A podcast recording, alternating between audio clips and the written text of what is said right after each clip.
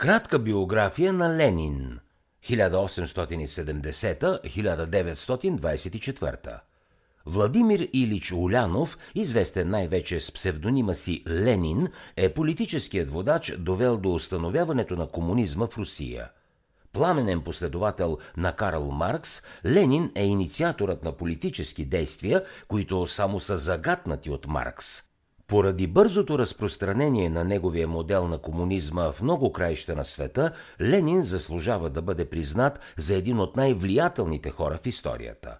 Роден е през 1870 година в руския град Симбирск, наречен по-късно Уляновск в негова чест – Баща му е бил благонадежден държавен чиновник, но неговият по-голям брат Александър е екзекутиран като млад радикал заради участие в заговор за убийството на царя. На 23 години Ленин е вече ревностен марксист. През декември 1895 е арестуван от царските власти заради революционната си дейност и прекарва 14 месеца в затвора, а след това е заточен в Сибир. През трите си години в Сибир, които като че ли не са били особено неприятни за него, той се оженва за своя самишленичка революционерка и написва книгата «Развитието на капитализма в Русия». Заточението му в Сибир свършва през февруари 1900 година и няколко месеца по-късно Ленин заминава за Западна Европа. Следващите 17 години той прекарва там и работи като професионален революционер – когато руската социал-демократическа работническа партия, в която той членува, се разцепва на две, Ленин става водач на по-голямата акция – на болшевиките. Първата световна война предлага на Ленин големия шанс. За Русия тя е военно и економическо бедствие и предизвиква все по-широко недоволство от цялата система на самодържавието. Царското правителство е свалено през март 1917 и известно време има изгледи страната да бъде управлявана от демократичен режим. Още щом научава западането на царя, Ленин се завръща в Русия – когато пристига там, той е достатъчно проницателен да види, че демократичните партии, макар и създали временно правителство, нямат голямо влияние и че се открива великолепна възможност малобройната, но много дисциплинирана комунистическа партия да вземе властта.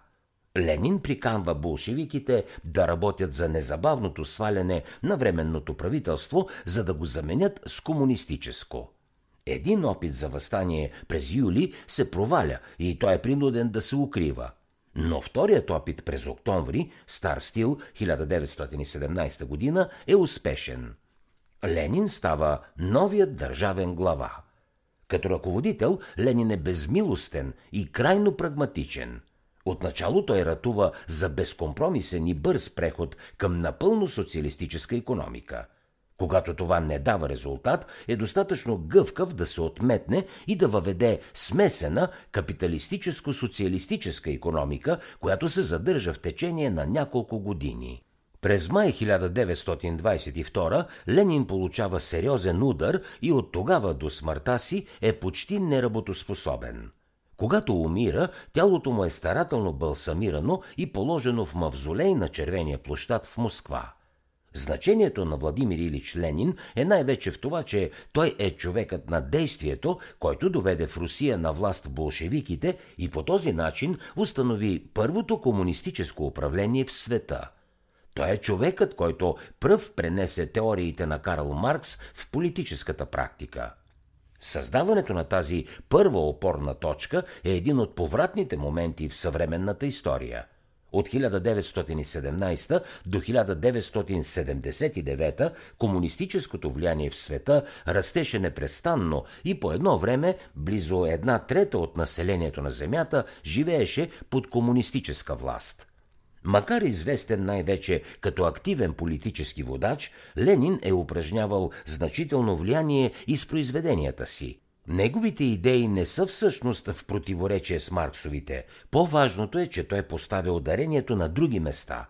Ленин проявява небивал интерес към революционната тактика и се смята за специалист в тази насока.